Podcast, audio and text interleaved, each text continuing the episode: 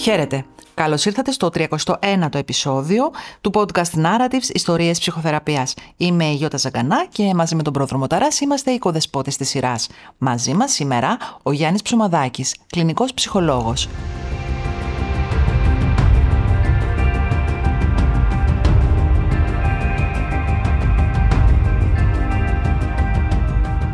Γιάννη, καλώς ήρθες.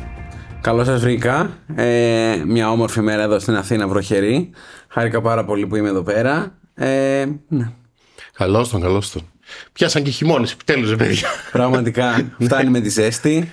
Ήρθε η ώρα να έχει κρύο για μια εβδομάδα και να ξανά έχει ζέστη μετά από λίγο πάλι. Να χορτάσουμε για μια εβδομάδα κρύο. Ακριβώς.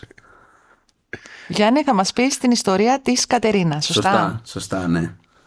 Ε, ε, η, όλη αυτή η ιστορία είναι μια πολύ συγκεκριμένη κατάσταση παρόλο που ε, δεν έχω πάρα πολύ, πολύ εμπειρία στο κομμάτι του, της ψυχοθεραπείας εδώ στην Ελλάδα.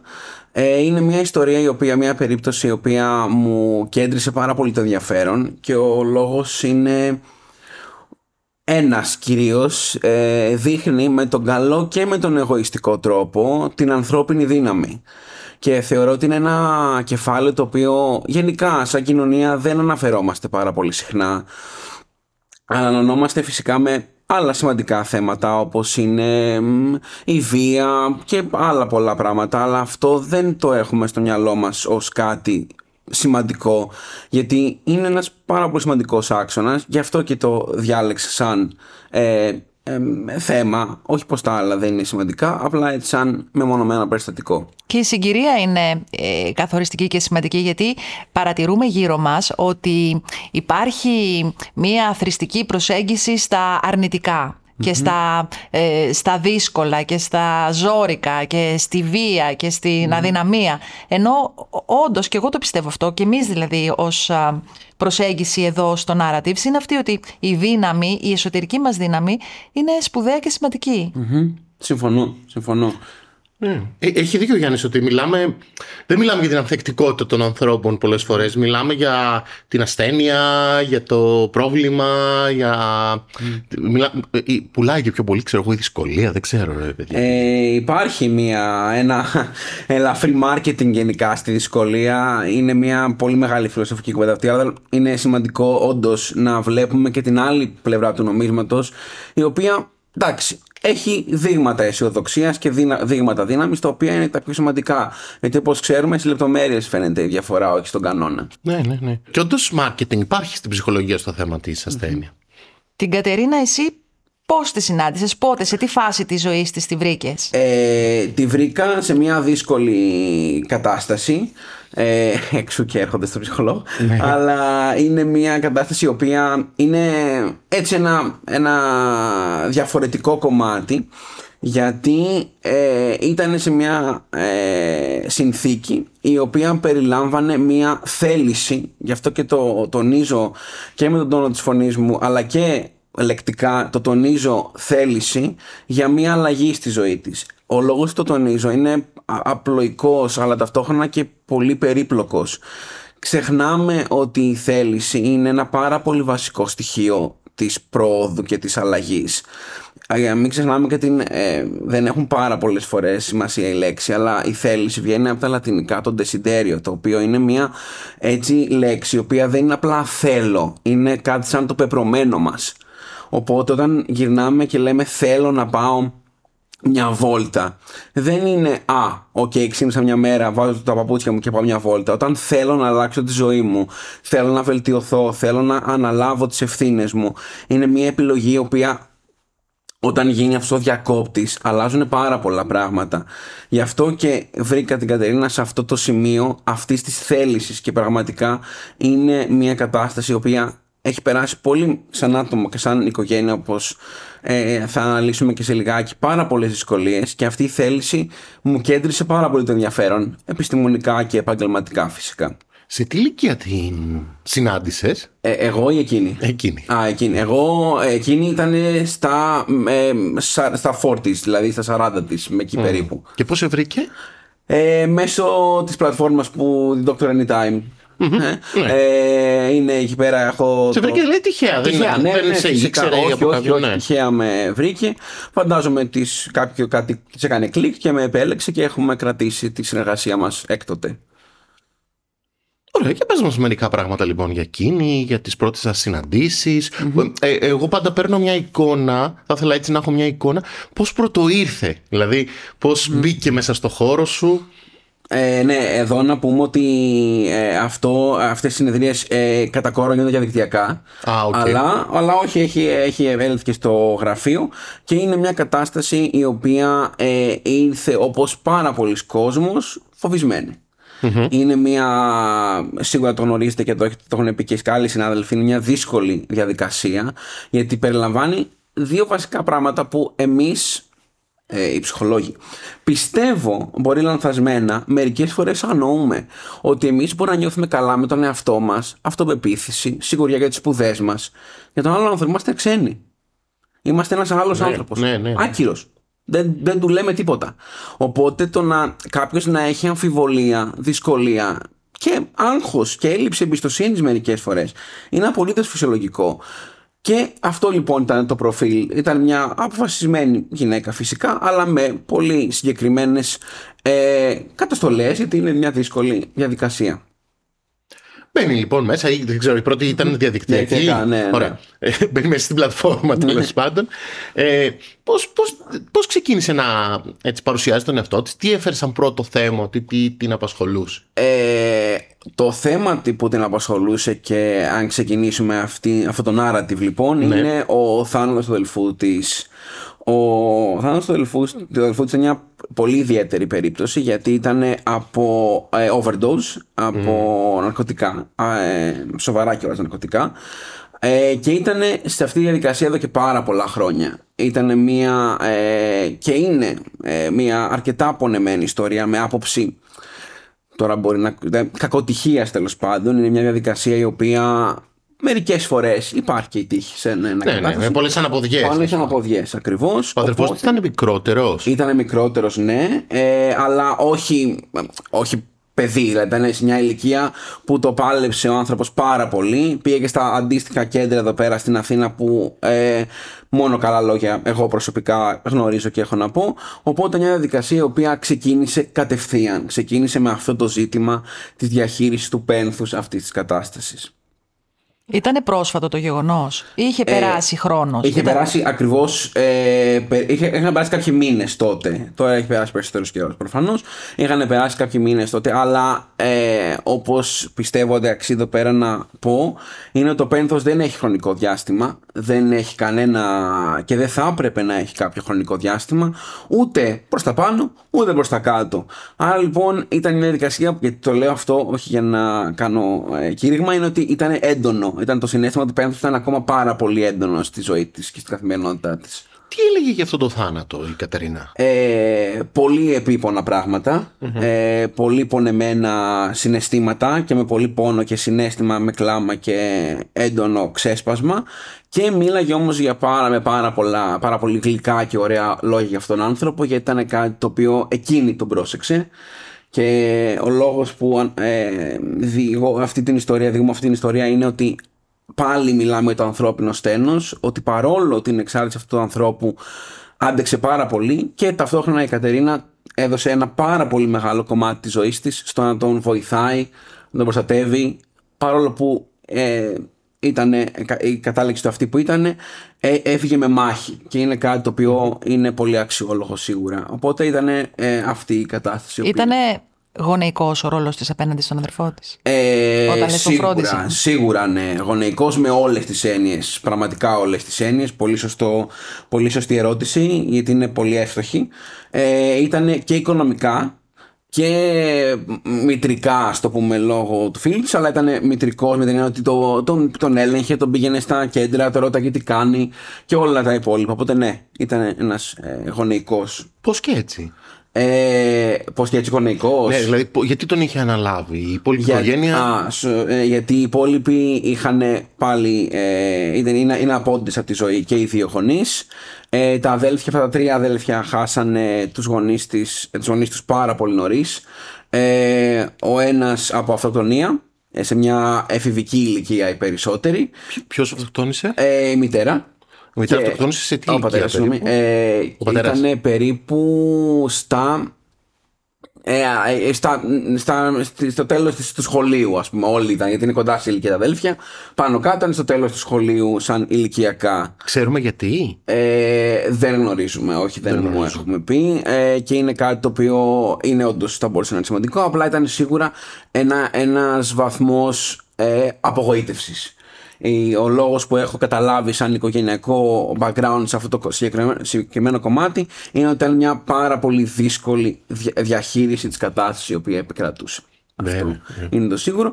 Και μετά ε, ε, έχασε τη ζωή του και ο πατέρας μετά ε, εκ των υστέρων και έτσι τα παιδιά ορφανά- ορφανεύσαν σε μια σ- πιο μεγάλη ηλικία αλλά πάλι πάρα πολύ σημαντική που είναι τα 20s. Ήταν περίπου στα μέσα των 20s εκεί πέρα και τα late. Ε, δηλαδή εκεί περίπου στα 30 δηλαδή. Ναι, και την υποτιμούμε. Την ορφάνια του ενηλίκου, μου το έλεγε και μία πολύ καλή μου φίλη, ε, ότι υποτιμούμε την ορφάνια του ενηλίκου. Νομίζουμε ότι, λοιπόν, αν περάσει τα 18 και χάσει το γονιό σου. Όλα πάνε εντάξει, εύκολα. μωρέ, ναι. Τώρα μεγάλο παιδί είσαι, τώρα Ακριβώς. τι θέλεις. Κάτι το οποίο δεν ισχύει προφανώς. Εντάξει, και ένας τραγικός θάνατος έτσι. Δηλαδή δεν είναι ότι αρρώστησε, ξέρω εγώ, και σταδιακά πέθανε. Πολύ σωστά. Πολύ σωστά. Ήταν μια δύσκολη κατάσταση. Και ξαφνική, ε, παρόλο που κάποιος μπορεί να έλεγε ότι είναι με τη ροή της ζωής, δηλαδή ο γονιός πρώτα και μετά τα παιδιά. Εντάξει, αλλά είναι βίαιος Σωστά, θάνατο. Ναι. πολύ σωστά. Ένας βίαιος και ξαφνικός θάνατος, ο οποίος αφήνει πάρα πολλά σημάδια. Και εδώ θα πω κάτι πολύ σημαντικό για την ιστορία: διαφορετικά σημάδια. Αλλιώς τον βιώνει ε, ο, η Κατερίνα, ο Νίκος, ο Μάριος, ο Γιάννης. Όλοι πολύ διαφορετικά βιώνουν αυτή την κατάσταση. Να ρωτήσω, οι ουσίες ε, και η χρήση του αδερφού της, της Κατερίνας, είχε, είχαν ξεκινήσει πριν από την αυτοκτονία της μητέρας Ναι, τους; ναι, ήταν ήτανε μπλεγμένοι στην κατάσταση τα δύο αδέλφια τα αγόρια ε, χωρίς την Κατερίνα ε, από μικρά, από το κλασικό κλασικό δεν θέλω να ακουστώ κλασικό αλλά Το πιο διαδεδομένο. Ναι, ακριβώς το πιο διαδεδομένο και μετά όταν έγινε αυτό το συμβάν και φύγανε και από το σπίτι έγινε η, το επόμενο βήμα δυστυχώς να το πούμε, ε, να τονίσουμε ότι είναι πολύ δυσάρεστο στα πιο βαριά ναρκωτικά τα οποία δεν χρειάζεται να ονομαστούν αλλά είναι κάτι το οποίο κάποιος ε, πάρα πάρα πάρα πολύ δύσκολα βγαίνει από αυτή την κατάσταση. Και ο άλλος αδερφός ε, είναι Ναι, χρήστης. ναι. Και είναι ακόμα; Ε, όχι, δεν είναι ακόμα, είναι εν ζωή αυτή τη στιγμή και είναι κάποιο, κάποια χρόνια καθαρός, ευτυχώς, αλλά έχει δώσει και εκείνος μια πάρα πολύ μεγάλη μάχη διαφορετικού τύπου. Με, ήταν άστεγος, ε, με- έχει χάσει τα χαρτιά του, ήταν μια διαδικασία η οποία ήταν και είναι ακόμα πολύ επίπονη, αλλά ευτυχώς έχει επέλθει μια σχετική και προσωρινή λύση προς το παρόν και ευελπιστούμε τα πράγματα να πάνε καλύτερα στο μέλλον. Μου λες λίγο την, ε, την σειρά. Δηλαδή η Κατερίνα ήταν η μεγαλύτερη. Είναι μεσαία. Είναι μεσαία. Είναι μεσαία στην... ε, Αυτός που πέθανε ο αδερφός της Είναι ο ήταν- μικρός. Ήταν ο μικρός Ναι, ναι. και αυτός που είναι χρήστης αλλά ζει είναι, ο Είναι μεγαλύτερος. μεγάλος, σωστά, πολύ Οκ, σωστά. οκ. Ναι, ναι. Οπότε είναι μια δυναμική η οποία, όπως σας είπα, περιλαμβάνει και πολλά πολλά επίπεδα. Ένα από αυτά είναι ότι ε, ο μεγάλος αδελφός και η μεσαία ε, δεν έχουν κάποια σχέση. Είναι πολύ ε, α- αποξενωμένοι γιατί ο αδελφός, ο μεγα... τα δύο αγόρια ουσιαστικά ε, ήταν χρήστες μαζί και είχαν αποστασιοποιηθεί τελείως. Είχαν φύγει στο εξωτερικό, ζούσαν μόνοι τους. Μέχρι ένα βαθμό ήταν και λειτουργικοί, δηλαδή είχαν δουλειές, δεν είχαν κάποια κόντρα. Άρα λοιπόν αυτό το κομμάτι ε, βοήθαγε σίγουρα την ε, κατάσταση και τον θε- θεσμό. Άρα και η Κατέρινα τώρα έχει μείνει απ' έξω από αυτή τη σχέση και είναι δύσκολο να προσαρμοστεί ξανά. Θα λέγες ότι ε, ε, μπορεί να υπήρχαν και συναισθήματα ότι τον κατηγορούσε για το θάνατο του αδερφού της; Πάρα πολύ σωστή ερώτηση και πάρα πολύ στοχευμένη όπως και η προηγούμενη. Ε, ναι, υπάρχει αυτό το συνέστημα. Είναι ανθρώπινο. Είναι ένα συνέστημα το οποίο είναι λίγο περίεργο. Γιατί σε καταστάσεις οι οποίες στερεοτυπικά και, και συναισθηματικά όμως αφορούν την οικογένεια οι άνθρωποι τείνουν να έχουν πάρα πολύ ωρεοποιημένα συναισθήματα. Δηλαδή λένε Α, δεν μπορεί να το κάνει αυτό ο αδελφός μου σε μένα. Μια χαρά μπορεί. Ε, μπορεί και χειρότερα. Ε, όπως λέει και η παροιμία, ε, α, γι' αυτό το, η πληγή σου είναι τόσο, με, τόσο μέσα στο μάτι σου, ο αδελφός την έκανε. Ε, είναι πολύ γνωστό σαν ε, συνέστημα και δυστυχώς ή ευτυχώς υπάρχει. Άρα ναι, όσο και να θέλουμε να το αρνούμαστε, υπήρχε αυτό το συνέστημα. Ότι ο μεγάλος έμπλεξε το μικρό, ας ναι, πούμε. και ότι κυρίως, για να πούμε και το λίγο, το θετικό, τη θετική νότα, ότι δεν τον βοήθησε ότι δεν τον βοήθησε να ξεμπλέξει. Όχι μόνο mm. του μπλέξανε μαζί, ότι δεν τον βοήθησε να ξεμπλέξει από αυτή την ιστορία. Να τον τραβήξει δηλαδή μαζί, να τραβήξει ο ένας τον άλλον και να καταπολεμήσουν αυτή την κατάσταση μόνοι τους. Όπως εδώ κάπου να πω ότι κατάφερε η Κατερίνα. Παρόλο που δεν έμπλεξε στα βαριά ναρκωτικά, ήταν μια κομμάτι που είχε εκείνη μια εξάρτηση. και εκείνη χρήση. Πολύ όμως light, σε πολύ μικρότερο βαθμό. Ρε Γιάννη, να σε ρωτήσω. Α, αυτή είναι μια οικογένεια με τρεις χρήστες. Σωστό. Ωραία. Τι γινόταν σε αυτήν την οικογένεια και είχε τρεις χρήστες; Ε, είναι μια περίπλοκη ιστορία ε, που δυστυχώς ευτυχώς δεν υπάρχει ο χρόνος εδώ πέρα τώρα. Αλλά τα βασικά στοιχεία είναι τρία. Αν τα βάλω σε μια σειρά. Ε, απογοήτευση. Πολύ μεγάλη και ματοδοξία προς το μέλλον, προς τη ζωή γενικά. Ε, η, μία, η άλλη πτυχή είναι η αποξένωση δεν υπήρχε συναισθηματική επικοινωνία με τα παιδιά. Εδώ κάπου να βάλω μια άνω που είναι σημαντικό, όχι σαν disclaimer για το κομμάτι, αλλά είναι σημαντικό, ότι δεν σημαίνει ότι ο γονέας δεν έχει συναισθηματική επικοινωνία με τα παιδιά του. Γίνονται χρήστες. Ε, απλά δεν είναι γραμμικό, ναι. Ναι, δεν υπάρχει γραμμική ε, ένωση φυσικά και συσχέτιση, εννοείται. Αλλά και το τρίτο είναι ότι δεν υπήρχε, και εδώ θα πω κάτι που για μένα έχει το πιο το μεγάλο βάρος, είναι δεν υπήρχε ε, μέλλον. Ήταν μια κατάσταση η οποία δεν υπήρχε αισιοδοξία γενικά για το μέλλον. Όταν τα παιδιά ξεκινήσαν αυτή την κατάσταση και αυτό, αυτή τη χρήση, δεν υπήρχε κάποιος να τους πει ότι θα φτιάξω τα πράγματα. Μην το βλέπεις έτσι αρνητικά. Μην, μην βουλιάζεις στους δαίμονές σου και ό,τι σε απασχολεί και βρίσκεις διέξοδο γιατί ε, η, η εξάρτηση κάθε είδους ε, τώρα τελευταία και έρευνες, αλλά και γενικά το common sense που λέμε ναι. λέει ότι είναι συναισθηματική δεν είναι τόσο βιολογική όταν πάει κάποιος να ξεκινήσει και φύγει από αυτήν την κατάσταση τον βοηθήσει να φύγει κάποιος μπορεί κάλλιστα να ξεκολλήσει το βιολογικό φυσικά με κάποιες εξαιρέσεις που οι ουσίες βιολογικά είναι πολύ δύσκολες και δεν τις υποτιμάμε καθόλου τους ανθρώπους οι οποίοι βρίσκονται σε αυτές τις καταστάσεις ναι, ναι. ναι. Οπότε μια. Εντάξει, εννοείται ότι δεν θα βλέπανε το μέλλον, ξέρω εγώ. Ε, η μητέρα αυτοκτόνησε, ξέρω εγώ. Ναι, ναι. Τι, τι αισιοδοξία για το μέλλον να είχε, ξέρω εγώ. Μάλλον δεν θα είχε και η ίδια. Πολύ σωστά. Ε, ε, ε, εγώ θα κάνω μια υπόθεση ότι η Κατερίνα δεν έχει οικογένεια. Σωστά. Σωστά. Ε, έχει δηλαδή τα αδέρφια της, αλλά. Ναι, είναι μια σωστή υπόθεση και οι λόγοι πέρα από τους προφανείς είναι και συναισθηματικοι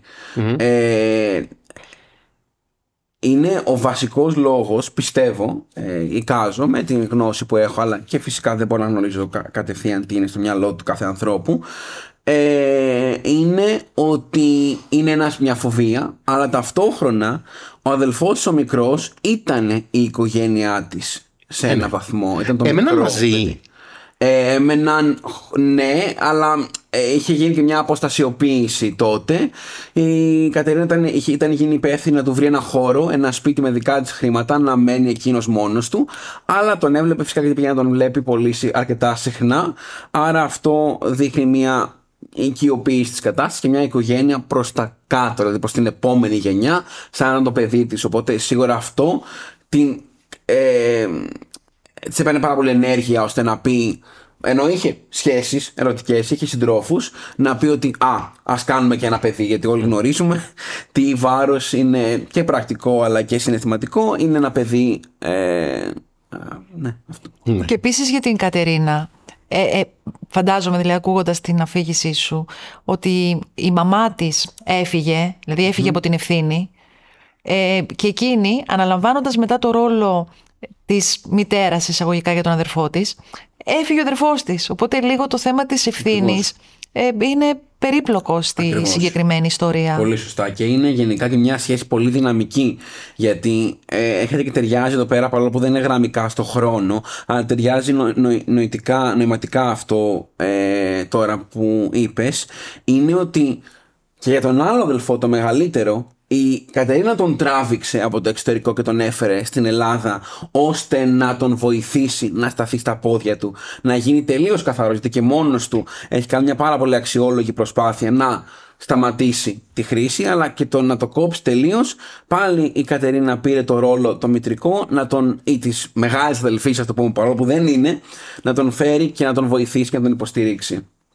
Μάλιστα. Οπότε η Κατερίνα λοιπόν έρχεται με αυτό το βαρύ πένθος σε σχέση με την απώλεια του αδερφού της, έφερε άλλα θέματα, δηλαδή είχε άλλα αιτήματα, ζητούσε άλλα πράγματα από ναι, σένα. Φυσικά. Ένα άλλο αίτημα ήταν η πλήρης απεξαρτοποίηση από την ουσία που είχε, ήταν, έκανε χρήση. Ήταν σε μικρό βαθμό, οπότε ε, ήταν σχετικά ε, και φυσικά τονίζω πάλι το, τη δύναμη της ε, θέλησης που είχε η Κατερίνα ήταν κάτι το οποίο ήταν αρκετά ε, βιώσιμο και σαν στόχος ε, έγινε, επιτεύχθηκε κιόλα.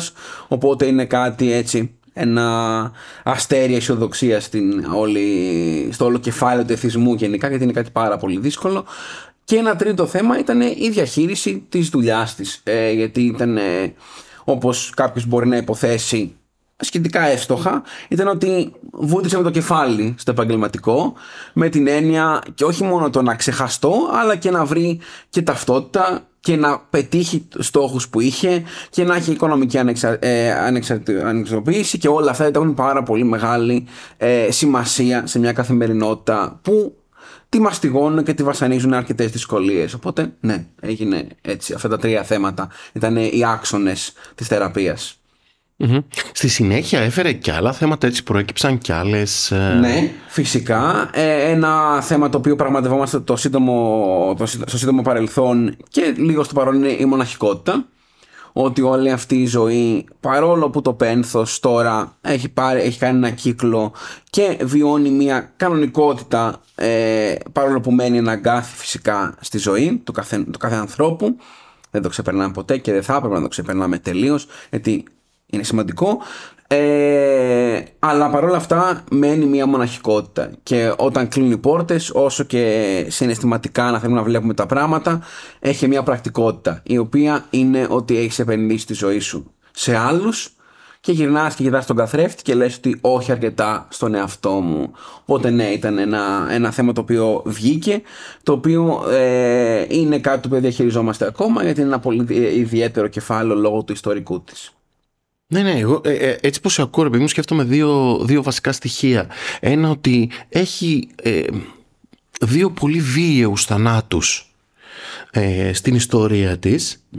Ε, έχει συνέχεια την περιτριγυρίζει ο θάνατος, δηλαδή μέσα από τον ένα της αδερφό, μέσα από τη μητέρα της, μέσα από τον πατέρα της, μέσα από το... Έχει πολλα, πολλαπλά πένθη δηλαδή. Από τη μέση και έχει και ένα τρίτο, τέταρτο, πέμπτο πένθος που είναι αυτό που λες. Η ζωή που εγώ δεν έχω επενδύσει στον εαυτό μου. Σωστά. Σωστά. Δηλαδή έχει πολύ πένθος αυτή τη ε, Επενδύσει, να τονίσω εδώ πέρα εννοούμε συναισθηματικά. Ναι, ναι. Γενικά τη ζωή τους έχει επενδύσει πάρα πολύ και ο πυρήνας του narrative που θέλω να πω εγώ εδώ σήμερα είναι, όπως είπαμε και στην αρχή, είναι ο πυρήνας της αισιοδοξίας. Δηλαδή η Κατερίνα κατάφερε πάρα πολλά πράγματα τα οποία χωρίς να θέλω να συγκρίνω άλλοι άνθρωποι που έχουν η ζωή τους εκείνη, μην πούμε τώρα θετικά ή αρνητικά, πιο ομαλή να το πούμε έτσι, δεν έχουν καταφέρει.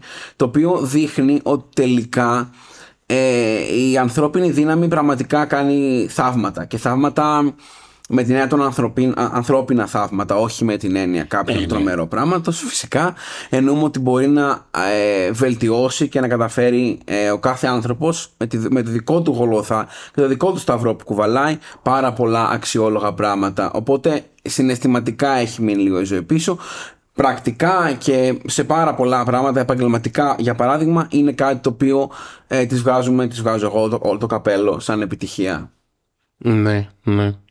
Ε, ε, εγώ σκεφτόμουν ε, αν ε, υποθέτεις τι την έχει κάνει τόσο ανθεκτική. Ε, ωραία ερώτηση. Σίγουρα είναι μια πολύ μεγάλη πτυχή. θα απαντήσω με ένα δίπολο. Το ένα είναι λίγο πιο έτσι ομό και ας το πούμε λίγο πιο κλινικό και το άλλο είναι πιο ανθρωπιστικό. Το ένα είναι η ίδια η ανθρώπινη φύση. Η ανθρώπινη φύση ξεκίνησα την, ε, τον narrative μου σήμερα με κάτι το οποίο είναι ε, σημαντικό. Ότι με τον καλό ή με τον κακό τρόπο η ανθρώπινη δύναμη είναι πολύ μεγάλη αξία στη ζωή. Και αυτό με, με αυτή την ερώτηση θέλω να σταθώ λίγο, στο, λίγο σαν μικρή παρένθεση στον κακό τρόπο. Ο άνθρωπος έχει δείξει ότι για να επιβιώσει μπορεί να κάνει πάρα πολλά πράγματα τα οποία μπορεί να μας φαίνονται και ξένα και παραλογα σε μια κοινωνία, ειδικά του δυτικού κόσμου, γενικά του ανεπτυγμένου εισαγωγικά κόσμου, ε, σε πολλά εισαγωγικά. Ε, άρα λοιπόν αυτό το κομμάτι είναι, ε, ήταν και λίγο βιολογικό, ήταν και λίγο ομό. Ήταν ότι δεν υπάρχει περίπτωση να τα παρατήσω εγώ. Δεν υπάρχει περίπτωση εγώ να αφήσω τη ζωή να με κερδίσει. Ήταν ένα βιολογικό, πολύ βαθύ ένστικτο επιβίωσης, το οποίο σίγουρα την κατεύθυνε στο να ξεπεράσει όλα τα προβλήματα και φυσικά ταιριάζουμε εδώ πέρα κάτι επίσης που έχει πάρα πολύ δαιμονοποιηθεί και ενοχοποιηθεί στην κοινωνία μας, ο εγωισμός. Με πάρα πολύ εγωισμό και δύναμη κατάφερε αυτά που κατάφερε. Και είναι αξιέπαινο αυτό το πράγμα. Και το δεύτερο το ανθρώπινο είναι ότι ήρθαμε στη ζωή για κάποιο λόγο. Δεν τη χάσουμε τη μάχη έτσι εύκολα. Έτσι, πιο επαρξιακά θέλησε ε, να έχει θέληση για ζωή και για κίνητρο και για όπως μπορεί να βελτιώσει τη ζωή της και να καταφέρει όσο γίνεται το καλύτερο για τη δικιά της καθημερινότητα. Συζητάγαμε πριν με τον πρόδρομο για, το, για την ενθεκτικότητα σε ένα σύστημα, ένα κλειστό οικογενειακό σύστημα που μπορεί να καταραίει και να μην έχει κανένα σημάδι δύναμης και κανένα σημάδι ελπίδας. Και κάποιος από αυτό το σύστημα ε, δεν, ξέρω αν είναι προγραμματισμένο ας πούμε ή πώς συμβαίνει. Ε, ε, φεύγει από εκεί. Δηλαδή σώζεται, ε, απομακρύνεται, εξελίσσεται. Πολύ σωστά. Ε, και η ανθεκτικότητα είναι κάτι το οποίο τυχαίνεται τώρα και αγγίζεται ένα θέμα το οποίο είναι και η έρευνα που έχω κάνει στο Πανεπιστήμιο την ανθεκτικότητα.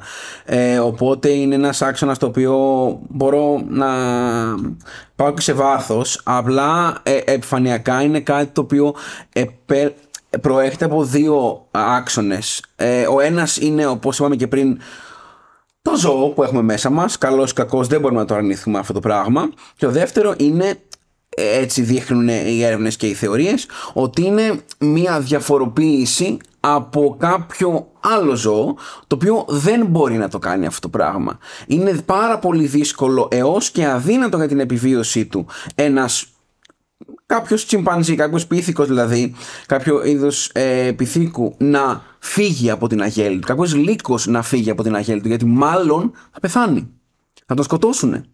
Άρα λοιπόν, επειδή εμείς έχουμε φτιάξει πάλι σε ολικά εξελιγμένες κοινωνίες μπορούμε να κάνουμε αυτή την κίνηση και να πάμε κάπου αλλού. Σαν τα, α, σαν τα πουλιά που φεύγουν το χειμώνα και πάνε κάπου έχει ζέστη. Έτσι και εμείς μπορούμε να καταφέρουμε αυτό το πράγμα και για πρακτικούς λόγους. Το resilience, η ανθεκτικότητα υπάρχει επειδή υπάρχει και η επιλογή να υπάρχει ανθεκτικότητα. Μπορεί να είναι και λίγο το πείσμα κάποιες φορές. Φυσικά μπορεί να είναι το πείσμα και εννοείται. Και θα σας πω κάτι το οποίο γενικά είναι ένα πολύ μεγάλο αγκάθι στην ψυχολογία, στην επιστήμη της ψυχολογίας, έτσι πιο κλινικά και επιστημονικά, και είναι το λεγόμενο οι, οι διαφορές μεταξύ των ανθρώπων. Το individual differences στα αγγλικά είναι αυτό σημαίνει ότι κάθε άνθρωπος είναι διαφορετικός. Άρα κάποιος ολιστικός κανόνας είναι ως και αδύνατο να βγει. Δηλαδή να πούμε ότι, α ναι, είναι λόγω του πείσματος, ας πούμε. Είναι λόγω της βιολογίας. Αυτό είναι λόγω της ψυχής σαν ανώτερα όντα που είμαστε. Όλα αυτά δεν μπορούν να γίνουν εμπειρικά και επιστημονικά αποδεδειγμένα. Άρα, ναι, απαντάω ότι μπορεί να είναι το πείσμα, αλλά φυσικά μπορεί να είναι και ένας άνθρωπος ο οποίος πραγματικά έχει όνειρα. Ξυπνάει, γιατί μην ξεχνάμε, το όνειρα, τα όνειρα και τα άστρα είναι αυτά τα οποία μας καθοδηγούν ανέκαθεν από την αρχαιότητα, η γεωγραφία, όλα αυτά ε, μας δείχνανε που πηγαίνουμε. Άρα το να έχεις στόχους και να έχεις όνειρα είναι ένας καθοριστικός παράγοντας. Μπορεί να έχεις πείσμα και να κοπανάς το κεφάλι στην πόρτα. Με πείσμα το κοπανείς στην πόρτα, δεν πας πουθενά έτσι.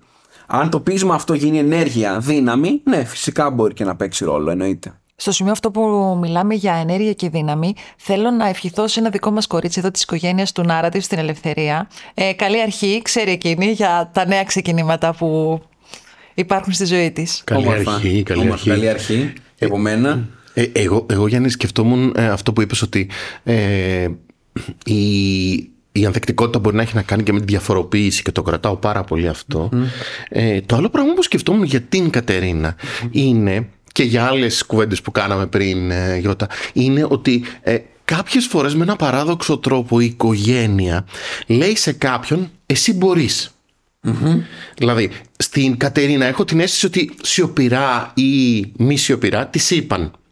Για λάθος λόγο. Εσύ μπορείς να βοηθήσεις τα αδέρφια σου.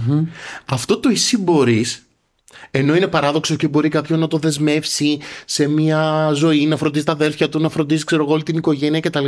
Συγχρόνως του έχει περάσει και ένα μήνυμα ότι ε, είσαι και λίγο Το εχει Αυτή η εντολή νομίζω ότι ε, την κράτησε ας πούμε να είναι πιο ανθεκτική από τους υπόλοιπους γιατί είχε μια έστω έτσι πως κληρονομούμε πράγματα από την οικογένειά μας σαν να είχε μέσα από το ρόλο της ότι εντάξει θα βασανίζεσαι εσύ όπως όλοι μας θα έχεις μια δύσκολη ζωή όπως όλοι μας αλλά εσύ είσαι η δυνατή μας αυτό κάπως το έχει πάρει το μήνυμα Πολύ σωστά και το έχει πάρει ε, με και θετικό και με τον αρνητικό τρόπο. Ο θετικός είναι αυτός που είπες πάρα πολύ σωστά. Ο αρνητικός φυσικά είναι πάλι αυτό που είπες στην ακρίβεια.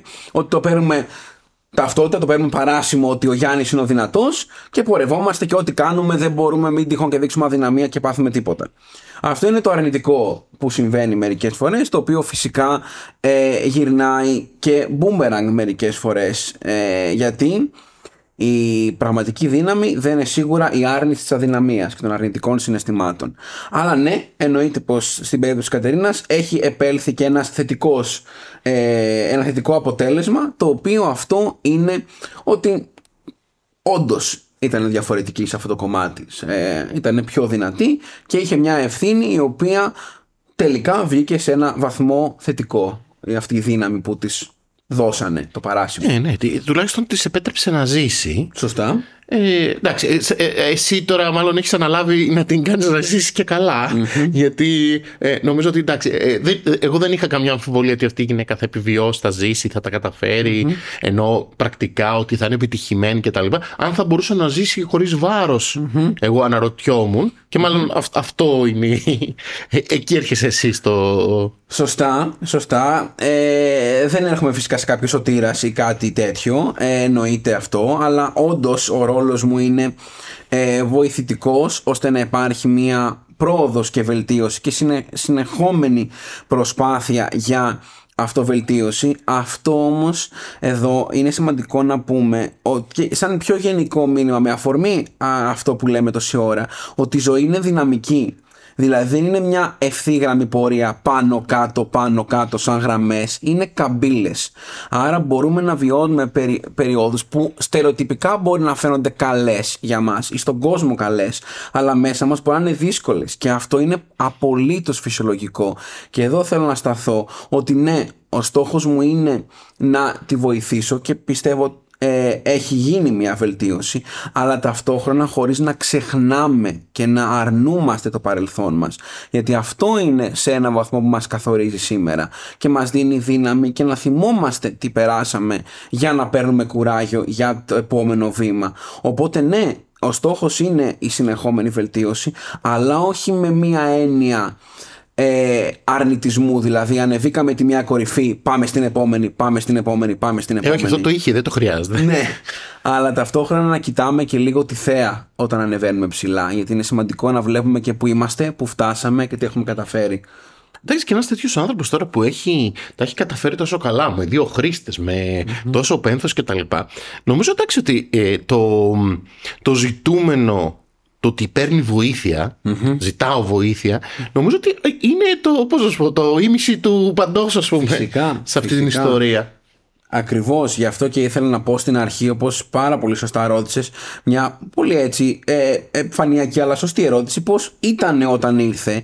Και είναι αυτό το πράγμα, ότι έχει μια αποφασιστικότητα όλη αυτή η κατάσταση που έχει γίνει ένα πολύ μεγάλο κομμάτι όταν καταλαβαίνουμε ότι, οκ, καλά τα έχουμε πάει μέχρι τώρα. Το, το έχουμε επιβιώσει το κομμάτι, το, το puzzle που λέγεται ζωή. Αλλά έχουμε φτάσει σε ένα ταβάνι. Θα ήθελα μία καθοδήγηση. Άρα αυτό ναι, σίγουρα μπορεί να παίζει το ρόλο του σε αυτό το κομμάτι της πορείας. σαν απόφαση. Σου λέει έτσι τι θέλει να κάνει με τη ζωή της. Ναι, φυσικά, γιατί είναι κάτι το οποίο εγώ το ασπάζομαι και σαν άνθρωπος εννοείται και σαν επαγγελματίας. Ωραίο το παρελθόν. Μας καθορίζει το παρελθόν μας. Οι εμπειρίες είναι δυσάρεστες ή καλές, αλλά ταυτόχρονα πρέπει να κοιτάμε το μέλλον. Γιατί το να κοιτάμε στο παρελθόν και να λέμε Α, τώρα φταίει η μαμά μου γι' αυτό. Ωραία. Είναι δικαιολογία σε έναν βαθμό. Όσο, όσο controversial και να ακούγεται αυτό, μετά από ένα σημείο κατα, καταλήγει καραμέλα. Πρέπει να παίρνουμε τη ζωή στα χέρια μας και μετά να προχωράμε μισό βήμα παρακάτω. Μισό βήμα παρακάτω. Mm. Όπως ξέρουμε, δεν υπάρχει κάποιο εγχειρίδιο πώς το να είσαι γονιός. Αλλιώς θα ήμασταν σε άλλο πλανήτη, θα είχαμε πολιτισμό. Όχι, δεν θα ήταν η κοινωνία όπως βλέπουμε ότι είναι γύρω μας.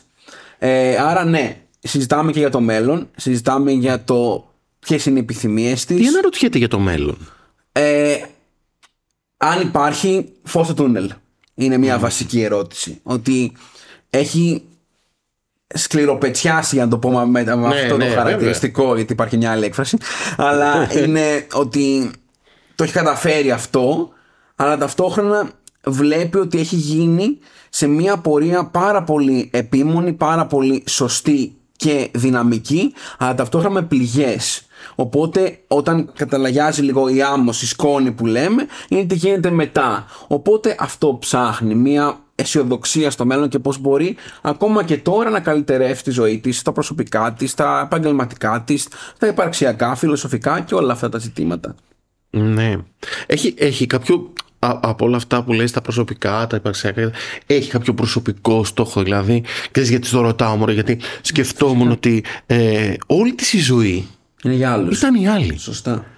Και σκέφτομαι, τι γίνεται ρε παιδί μου; Ε, τώρα φύγαν οι άλλοι με κάποιο τρόπο. Με τον έναν αδερφό δεν μιλάει, ε, οι γονείς της πέθαναν, η, ο αδερφός της ο άλλος πέθανε.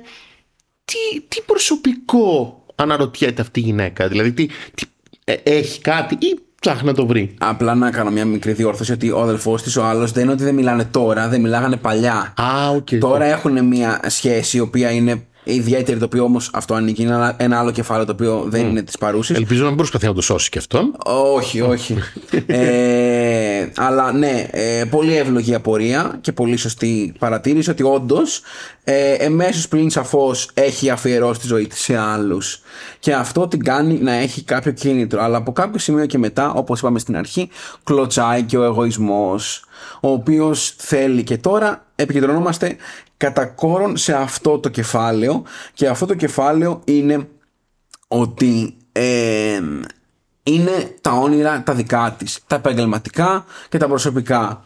Θα ήθελε να ξανακάνει ε, μια ερωτική, ερωτική σχέση, όριμη φυσικά πλέον χωρίς παιδιάσματα και εννοείται πως θα ήθελε και επαγγελματικά να βρει τον άξονά της, κάτι το οποίο το έχει καταφέρει πάρα πολύ το τελευταίο διάστημα, γιατί παρόλο που έχει μια πολύ λαμπρή επαγγελματική καριέρα, τώρα έχει καταλάβει ότι ήρθε η ώρα να κάνει για τον εαυτό της κάτι δικό της το οποίο της, της, της φέρνει πάρα πολύ χαρά και πάρα πολύ κίνητρο. Οπότε υπάρχει μια πρόοδος και λίγο πιο εγωιστικά Στις σχέσεις της είχε, είχε μακροχρόνιες σχέσεις. είχε μακροχρόνια σχέση ναι είχε. Πώς ήταν μέσα στις σχέσεις της; Ε, δεν έχουμε ανοίξει πάρα πολύ αυτό το κεφάλαιο για να σου πω ότι Πού να- γνωρίζω. πού να Ναι, σε αφήσουμε ακριβώς. τα γεγονότα. Ακριβώς. Ε, αλλά από ό,τι ξέρω ήταν πάλι μια ε, έμεση μητρική φιγούρα.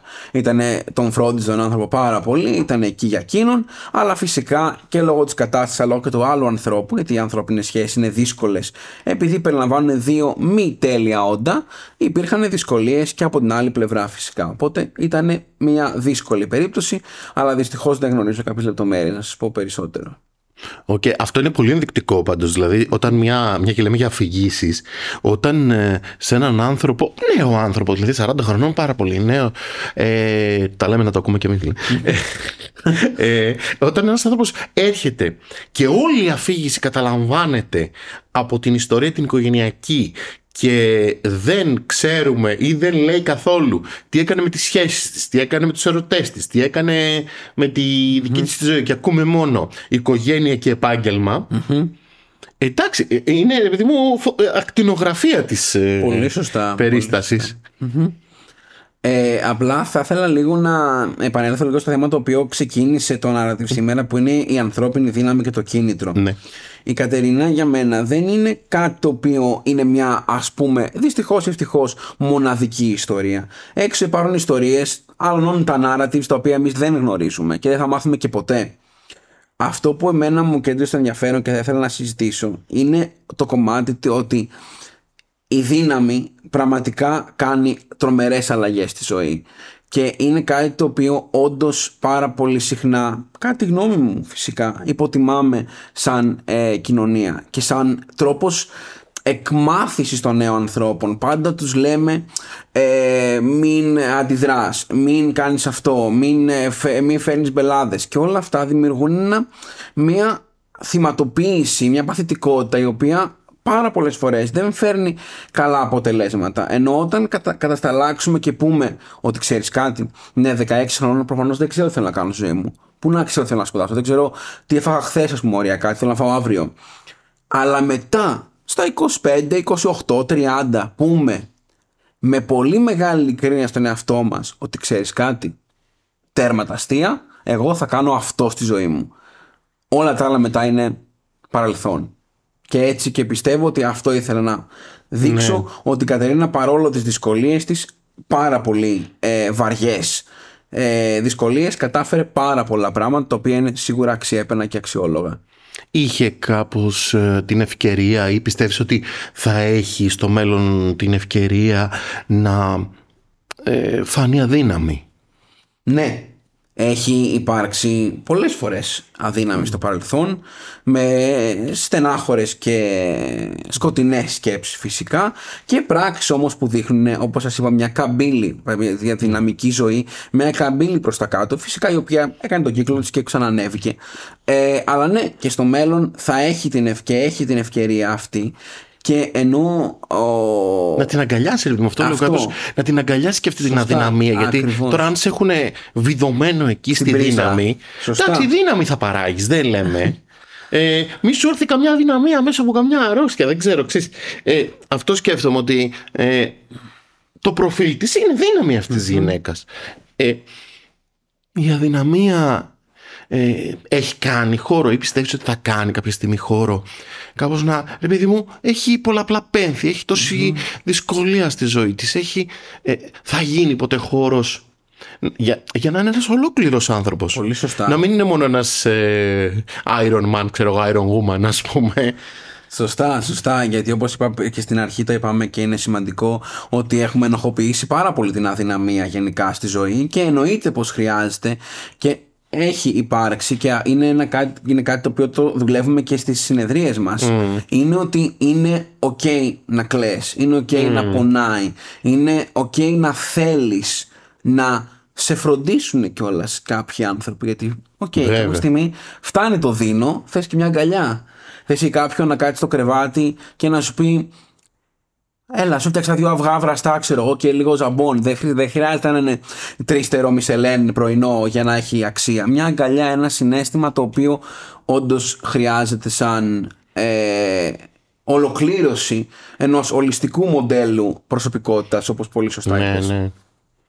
Ε, ξέρεις αυτό είναι και ε, ε, εγώ το έχω και προσωπικό θεραπευτικό ε, ερώτημα δικό μου δηλαδή και το μοιράζομαι ότι όταν έρχεται ένας άνθρωπος τόσο δυνατός mm-hmm. που τα καταφ... λες επειδή μου αυτός είναι πώς λέμε τον Γκανιάνα ας πούμε ξέρω εγώ πάει ε, κερδίζει. Ε, είναι πολύ εύκολο και θεραπευτικά να πας να ε, επενδύσεις όλο αυτό και να πεις εντάξει Ό,τι και να της πω, ας πούμε, το κάνει. Όπως και να την βάλω, στέκεται. Ό,τι στόχο και να βάλουμε θεραπευτικό, το κάνει. Και να επενδύσεις σε αυτό το κομμάτι. Πολύ που, σωστά. Που είναι εύκολο. Εντάξει, με αυτό θα πας στην αρχη Δεν μπορεί να πας με κάτι άλλο. Αλλά και πώς τελικά μπορεί να. Ε, εμένα μπορεί πολύ εύκολα να με παρασύρει και να με κρατήσει να πω Όχι, ε, α, δεν πρέπει να συντονιστούμε σε σχέση με τη δύναμη. Δεν το έχει ανάγκη αυτό. Αυτό το εχει Ε, το άλλο τι γίνεται. Ναι. Ε, είναι, μια δυσκολία με του. Φυσικά. Γιατί αν είναι κάποιος αδύναμος, λες εντάξει, έλα πάμε στράτα στρατούλα να προχωρησουμε Σωστά. Ε, η δύναμη. Ε, στερεοτυπικά αυτό που ορίζουμε ως δύναμη είναι κάτι το οποίο έχει και ένα αντίθετο νόμισμα το οποίο είναι η κακή στιγμή, η αδυναμία το οποίο και τα δύο σαν άξονες είναι λανθασμένοι. Δηλαδή και το να ενισχύουμε την αδυναμία, τη θυματοποίηση, αλλά ταυτόχρονα και να μπουστάρουμε ότι έλα εσύ το έχεις, πάμε ευθεία ξέρω εγώ δεν κολώνεις πουθενά. Είναι αρνητικό και πρέπει και ένας σκοπός κατά τη γνώμη μου πάντα της θεραπείας είναι αυτοί οι άξονες, οι οι δύο πόλοι να έρχονται λίγο προς το κέντρο δηλαδή και να παίρνουμε την αδυναμία ως κάτι ανθρώπινο ως κάτι φυσιολογικό και να τη βελτιώνουμε λιγάκι όσο μπορούμε αλλά και την, αυτή τη στερεοτυπικά δύναμη να την ε, να την κάνουμε λίγο να την βγάζω από το βάθρο της ότι είναι ο μόνος άξονας που προοδεύει η ζωή και να, την, να, να δεχτούμε έτσι τον αρνητισμό και τα αρνητικά γεγονότα τα οποία θα έρχονται στη ζωή μας. Ναι, ναι, ναι. ναι. Εγώ σκέφτομαι ότι είτε είναι ε, θετικό είτε είναι αρνητικό ας πούμε το συνέστημα ή η κατάσταση.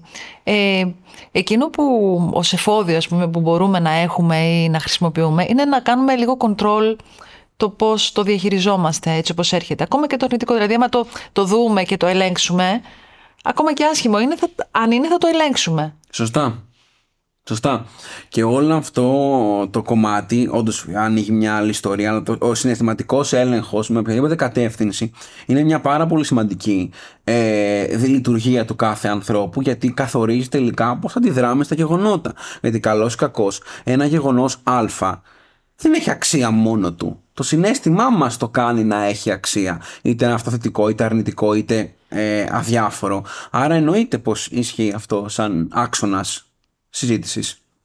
Εγώ σκέφτομαι ότι η Κατερίνα επέλεξε πολύ σωστά. Δηλαδή έκανε μια καλή επιλογή που βρήκε εσένα. Έτσι όπως ακούω την αφήγηση, δεν ξέρω να συμφωνείς πρόδρομο. Το λέγαμε και με την Μαρία αυτό. Το πόσο σημαντικό είναι να, να, να ταιριάξει ο θεραπευτής με το θεραπευόμενο.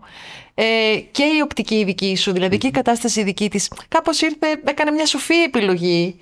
Ίσως να είναι και αυτό το, ξέρεις, η ανάγκη της να, να, να, να τα καταφέρει ε, και χαίρομαι πάρα πολύ που είναι σε αυτή τη, τη φάση και της εύχομαι να φτάσει εκεί που θέλει.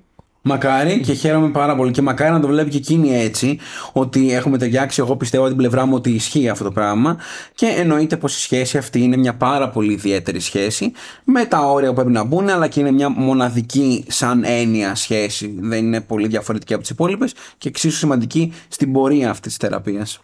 Ναι, και εγώ πιστεύω ότι ε, μια πολύ υπεύθυνη γυναίκα βρήκε έναν πάρα πολύ υπεύθυνο ε, θεραπευτή και κάπως τέριαξε. Και εγώ αυτό άκουγα από τον τρόπο που μιλούσες, παιδί μου, πώς προσπαθούσες με, με πολύ μεγάλη ευθύνη ε, απέναντι σε εκείνη και απέναντι και στη δουλειά σου κάπως να την ε, ε, πλαισιώσεις μια γυναίκα πολύ απλαισίωτη δηλαδή που δεν είχε κανένα πλαίσιο ήταν η ίδια το πλαίσιο και το ότι βρέθηκε ε, κάπως να αφαιθεί στα χέρια ενός ε, ε, πολύ υπεύθυνου ανθρώπου έτσι όπως σε ακούω. Ε, νομίζω ότι και αυτό είναι θεραπεία. Δηλαδή θεραπεία δεν είναι μόνο το τι λέτε το τι δουλεύετε. Είναι το ότι μπορείς αυτή η γυναίκα και που κάπως η ευθύνη είναι πολύ σοβαρό θέμα για τη ζωή της έτσι πως τα ακουω ε, να, να προσπαθήσει να είναι υπεύθυνη χωρίς να είναι βίαιη με τον εαυτό της.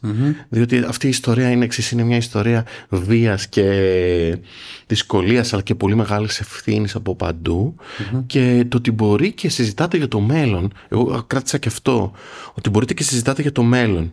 Μια οικογένεια που ε, ε, ρισκάρει πάρα πολύ το μέλλον σαν να μην έχει καθόλου μέλλον από την αρχή. Και είναι πολύ σημαντικό αυτό που είπες ότι δεν βλέπαν μέλλον και τελικά κανείς τους δεν είχε μέλλον δηλαδή κόντυψαν όλοι να πεθάνουν ε, οριακά και να μην έχει κανένας μέλλον, ε, το ότι αυτή η γυναίκα θα κάνει τη διαφοροποίηση που πάλι είπες, σαν τα πουλιά τα αποδημητικά, και θα ταξιδέψει έτσι προς ένα μέλλον. Σωστά. Ε, και σαν σκέψη, ε, συνοψίζοντας αυτό που είπες σαν έννοια είναι πολύ ωραία. Είναι μια θέληση για να αντιμετωπίσουμε τις δυσκολίες αλλά ταυτόχρονα να αποδεχτούμε ότι χρειαζόμαστε και την αδυναμία για την αγκαλιά μέσα σε αυτό το κομμάτι. Είναι μια διαδικασία η οποία σίγουρα περιλαμβάνει μια ε, πρόοδο και μια κατάσταση η οποία είναι δυναμική. Απλά ε, είναι στον κάθε άνθρωπο τελικά πώς βιώνει αυτή την κατάσταση και πώς θέλει να αποφασίσει να κάνει τη ζωή του ε, στο μέλλον. Σε ευχαριστούμε πάρα πολύ για την παρουσία σου εδώ. Ευχαριστούμε και την Κατερίνα. Ε, πάρα πολύ σημαντικά αυτά τα στοιχεία γιατί ξέρεις συνήθως έχουμε στο μυαλό μας ε, ότι στο θεραπευτή πάει ένας άνθρωπος που δεν τα καταφέρνει. Και καμιά φορά μπορεί να ακούσουμε όπως και με προηγούμενες ιστορίες ότι μπορεί στο θεραπευτή να έρθει ένας άνθρωπος που τα έχει και, και πρέπει αυτή τη δύναμή του όπως είπες να την πάει λίγο πιο προς τον εαυτό του, να τη στρέψει λίγο σε μια πιο προσωπική πορεία γιατί πολύ χρήσιμος άνθρωπος για την οικογένειά της, παιδί μου, αλλά για τον εαυτό της. Ακριβώς και εδώ είναι το μεγάλο ζήτημα ότι τελικά που βρίσκουμε αυτή τη γραμμή γιατί όπως είπα και πριν δεν είναι τίποτα άσπρο μαύρο δεν είναι τίποτα α θέλω, α δεν θέλω, είμαι καλός, είμαι κακός αυτό το πράγμα. Είναι να βρούμε τον άξονα και την, την μεταβλητή η οποία είναι λίγο πιο κειμενόμενη. Δηλαδή ότι ωραία έκανα αυτό το κομμάτι για τους άλλους, τώρα είναι κοιτάξω τον εαυτό μου ή το ανάποδο. Κοίταξα πάρα πολύ τον εαυτό μου, ας δω και λίγο τους άλλους τι μπορώ να κάνω να βοηθήσω. Και αυτή είναι αυτή, και γιατί το ωραίο, παρόλο που δεν είναι ωραίο σαν χρώμα, το γκρι είναι το πιο ωραίο χρώμα στη ζωή, γιατί είναι αυτό που μπλέκει πάρα πολλά πράγματα. Όχι το ασπρόμαυρο, όχι η απόλυτη, ε, το, το απόλυτο κεντράρισμα σε ένα από τα δύο πράγματα ή όποια είναι αυτά τα δύο πράγματα. Και συνήθως αυτοί που τα καταφέρνουν, δηλαδή ένας άνθρωπος που έχει καταφέρει πολλά, είναι αυτός που έχει καταφέρει πολλά για τους αλλου Αυτοί που καταφέρνουν πολλά για τον εαυτό τους, ας πούμε, δεν είναι και τόσο, τόσοι πολλοί τελικά. Σωστά. Γιατί είναι πιο εύκολο να καταφέρεις για τους άλλους, να κάνεις για τους άλλους, να προσφέρεις για τους άλλους, να δίνεσαι για τους άλλους, αλλά για τον εαυτό σου. Δεν, είναι, δεν είναι εύκολο. Δηλαδή αυτή η στροφή προς τα μέσα. Ναι, είναι δύσκολο. Είναι δύσκολη. Και θα πω ότι είναι και όχι μόνο δύσκολη, είναι και ενοχοποιημένη κιόλας. Είναι μια κατάσταση η οποία, αν πάμε έξω και ρωτήσουμε, να κάνουμε ένα γκάλο, 30-50 περαστικούς, και τους ρωτήσουμε, έχουμε έναν άνθρωπο, ο οποίος έχει επενδύσει στον εαυτό του. Είναι καλός, λέμε στερεοτυπικά, είναι καλός αθλητής, προσέχει την υγεία του, τρώει καλά. Όλα, όλα, όλοι οι άξονες είναι για, για εκείνον. Και απ' την άλλη έχουμε έναν άνθρωπο ο οποίος δεν έχει ό,τι βγάζει, το δίνει στο, στο κοινωνικό έργο, το ένα, το άλλο, το παράλληλο. Οι 49 από τους 50 θα πούνε το κοινωνικό έργο έχει μεγαλύτερη αξία. Που ναι, φυσικά και έχει έναν άξονα αλήθειας. Γιατί, όπως είπα πριν, είναι, δεν είναι ασπρόμαυρο, είναι ένα γκρι. Αλλά γιατί έχουμε ενοχοποιήσει άνθρωπο που έχει προσέξει τον εαυτό του, έχει φροντίσει τα τραύματά του, όλοι έχουμε, και έχει φροντίσει γενικά να δεχτεί τις αδυναμίες του, να τις, να τις δει, να τις βελτιώσει, κατά το καταδυνάμει φυσικά και να κάνει και φυσικά κάτι για τους άλλους εννοείται, αλλά κυρίως με άξονα τον εαυτό μας. Είναι κάτι το οποίο είναι για μένα πάρα πολύ αξιόλογο ερώτημα γιατί έχουμε ενοχοποιήσει το να κοιτάμε τον εαυτό μας και την καλοσύνη μας και να μην φτάνουμε στο άλλο άκρο. Δηλαδή στο ότι κοιτάω μόνο τον εαυτό μου, τρώω σωστά, γυμνάζομαι με τις ωρε τρέχω στην κυφυσία πάνω κάτω, ας πούμε, δίπλα στα αυτοκίνητα. Κάπως να, να υπάρχει και μια Βέβαια. ισορροπία Αυτό λέω. στη ζωή. Δηλαδή να κάνω ένα διάλειμμα, να, να πάρω το χρόνο μου, να κοιτάξω μέσα, να κοιτάξω έξω. Δηλαδή ας κοιτάμε παντού, δεν είναι Πολύ κακό. σωστά. Πολύ σωστά. Προς όλες τις κατευθύνσεις. Και το μέσα είναι ένα κεφάλαιο το οποίο είναι εξαιρετικά δύσκολο και σημαντικό όμως. Νομίζω πως Είμαστε έτοιμοι να ολοκληρωσουμε αυτή την κουβέντα που έχει σίγουρα και άλλα κομμάτια. Ε, μαζί μας σήμερα ο κλινικός ψυχολόγος Ψωμαδάκης Γιάννης ε, μας αφηγήθηκε την ιστορία της Κατερίνας. Ήταν το 31ο επεισόδιο του podcast Narratives. Ευχαριστούμε πολύ για την ακρόαση.